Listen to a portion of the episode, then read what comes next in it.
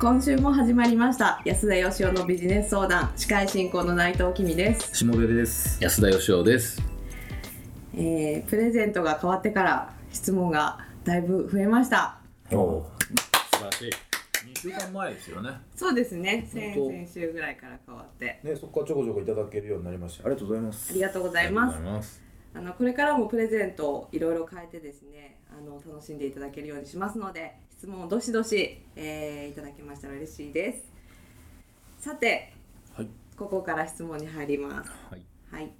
30代経営者の方です。いつも楽しく拝聴しております。面白すぎて興奮し雄たけびを上げることもあります。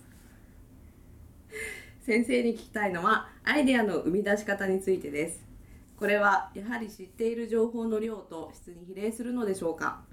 またそれに適した環境などがあれば教えてくださいよろしくお願いいたしますなるほど。先先生っていうのは下出さんじゃなくて私。いやいや、多分安田義雄先生ってことだと思うんですけど、興奮し、雄たけびを上げることもないこの方どこで聞いていただいてるんですか お家の中でしょうね。そうですねえあんま公共機関で聞かないようにしていただかないといけないですけど、アイディアの生み出し方。え多分これあのアイデアの生み出し方って一つじゃないんで、はい人によると思うんですよね。はいはいはい。なんかあの下出君なんかあれですよね。結構その情報と情報をぶつけたりとかはい。組み合わせたりとかして、はいアイデア出すタイプでしょ？そうですね。うんあよく知ってますね。はい。どどんな情報を仕入れるようにしてるんですか？まあ、結構やっぱりあのクリエイターっていうとこうちょっと変な人変わった人みたいに見られることが多いんですけど、はやっぱねイケてるクリエイターって結構常識人なんですよね。なるほど。本当になんかあのサブカル好きなんですみたいなこだわり屋さんってあんま向いてなくて、うん。やっぱちゃんと世の中で流行ってるものうんメジャーなものうん。映画だったら、まあ、ハリウッドうんアイドルだったら AKB が、まあ、なぜ売れてんだとかなぜ流行ってんだとかそういうのはウォッチしとかないとダメだなとは思いますね。なるほどね。なんで今世の中で流行ってるものがなんで受けてるかとかうん。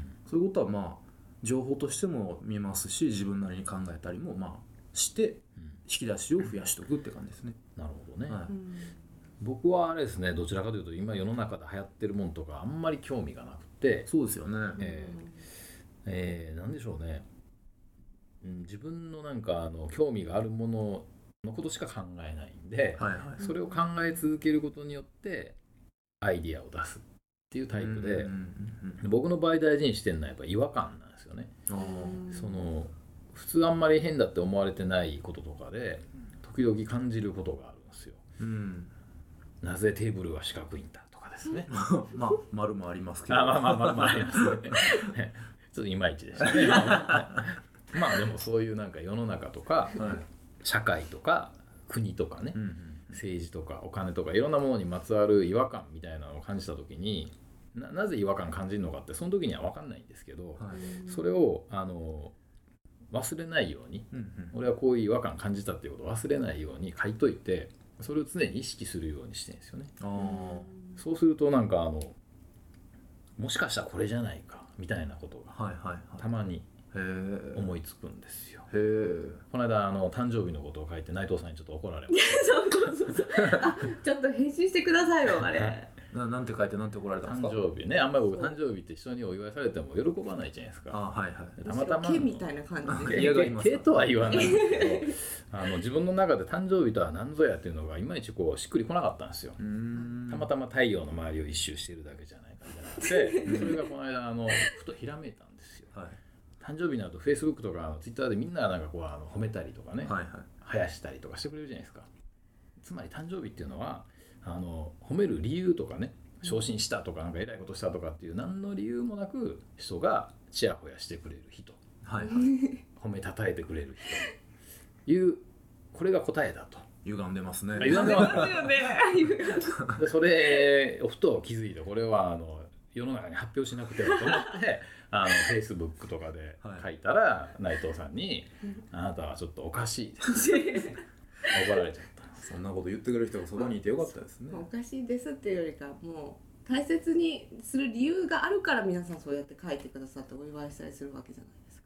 なるほそこを気づかないといけないんじゃないでしょうかみたいな思思っちゃったんですね。まあ確かに別に見知らぬ人の誕生日なんか祝いませんからね。そうですよね。どそうか理由があるんですよ。安田さんが生まれてきてくれてありがとうという話です。いうことは僕のことをちょっと褒めたいと思ってる人があのこれをいいきっかけだと思ってこう褒めてくれるってことですか？いや別に褒めてるわけじゃないですけどね。祝ってるだけだって。あ、はい。祝している。祝している。バレンタインデーとかもこう白状するチャンスみたいなとこあるじゃないですかね。好きな女の子がいたらあの白状するチャンスとか。はいはい。白状告白はい。はいはい まあちょっと話ずれましたけど、ね。え今の話がどうアイデアの出し方につながるんですか、だから僕は誕生日とは何ぞやっていうななんで誕生日こんなにみんなこだわるんだろうという違和感があったわけですよ。まあだからその違和感大事にしてるっていうことともう一つはあのアイディアを出すためにあのどうしてもこうそういうなんか、うん、偶然的なひらめきじゃなくてこれはもう書かないといけないとか、あなんか執筆しないといけないとかっていう時ってあるんですよ。あはい、要するに何月何日の何時までにアイディアを出さねばいけませんと。うん。でそういう時にはあのえっ、とですねアイディアルーチンっていうものがありましてですね、ほあのまずストレッチをしてですね、うはいはい。ストレッチもあの綿密に言うと、えーいろいろあるんですけどね。いいです。ま あこれは割愛詳しくさせていただいてでまああのコーヒーを2杯飲んでですねはいそしてロッテのガーナチョコを食べてですね、はい。そして窓から外を見ると。そうするとですねあのいろいろこう降ってくるんですよ。へえそれは別にあれですよね。それをやれば誰でも降ってくるっていうわけじゃなくて安田さんがって話ですよね。そうですそうです。だから自分なりのあのルーチンを作った方がいいと思うんですけどだなんかアイデアを出さないといけないっていう時に同じことするようにしとけば毎回毎回それがね体が覚えちゃってたりするわけなんですよね。習慣にするみたいな。そうそう習慣にしてアイディアが出やすくなってくると。うんうんあとはねその、えーアイディアが出やすい場所っていうところではうんはい。これはあのいろんなところで僕も言ってるんですけど僕の場合はルノワールなんですね。何がいいんですかルノワールノワールのですねまずあの周りの人のやる気のなさ。ル 怒られますよ。思われますよ。ね最近ちょっとねやる気ある人が増えて困ってるんですけど。ああちょっとあのノマド的な人がね使ったりしてます。増えちゃってね、はい。昔はねあの汚いソファーで、はい。やる気のないようなおじさんが周りで寝てたんですよ、多かったですね。ええ。でそれで見てるとあいかんいかんこういうふうになっちゃいかんなっていうことで あの仕事がねあの乗ってくるんですね。へえええ。でもあの重要なのはですねやっぱアイディア出す時ってあの今だったら携帯とかいろいろありますけど、うん。本とか雑誌とか携帯とか全部ね置いてくることなんですよ。ああわかりますね。わかりますか？わかります。僕もだから最初にあのたくさんインプットしてますって言いましたけど、はい。それはあの日常においてであって、うん。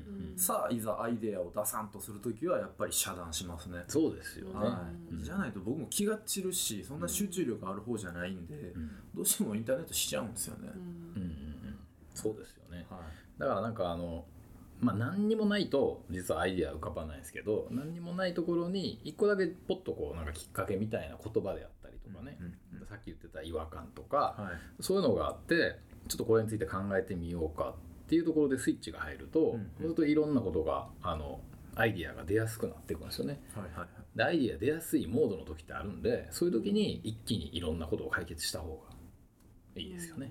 でそのアイデア出やすいモードによりたくさんなるために、はい先ほどのルーチンを矢田さんが決めてるってことですよね、そうですね。まあ、スイッチが入りやすいってことですかね。うんそれはじゃあまあ人によって多分違うのではい。アイデア出すぞっていう時のルーチンはまあ決めていただいてそれはなんか自分が心地よきゃそれでいいんですよねきっとそうですね。はい。決めつつ、えーインプットの時間とアウトプットの時間をまあピシッと分けてそうですね。まあ、僕のおすすめはですね、コーヒー飲むんだったらサイフォンですかね。また話変わりましたけどあ すいません。はい。ルノアールサイフォンですか？はい、ルノワールサイフォン。ああそうなんですね、はい、まあじゃあそのあたりはあの、まあ、個人の趣味と そうですね。だからままずやっぱり自分がどういうタイプのあのアイディアを出す人なのかっていうのを自分で見極めないといけないですね。ああそこがまずそうですねわかりましたということはまあとにかくあの一つこれぞみたいなことがあるわけじゃなくてまずご自身でいろいろ試しながらはい。どういうルーチンどういうタイプが自分に向いてるのかを探してもらうとはい。アイデア出しも訓練ですもんねそうですね。はいはい。はい、という中であのご自身の一番いいやり方を見つけていっていただければなと思います。はい、じゃあ今日以上で、えー回答とさせていただきます。えー今日もありがとうございました。ありがとうあございましりがとうございまたし。た。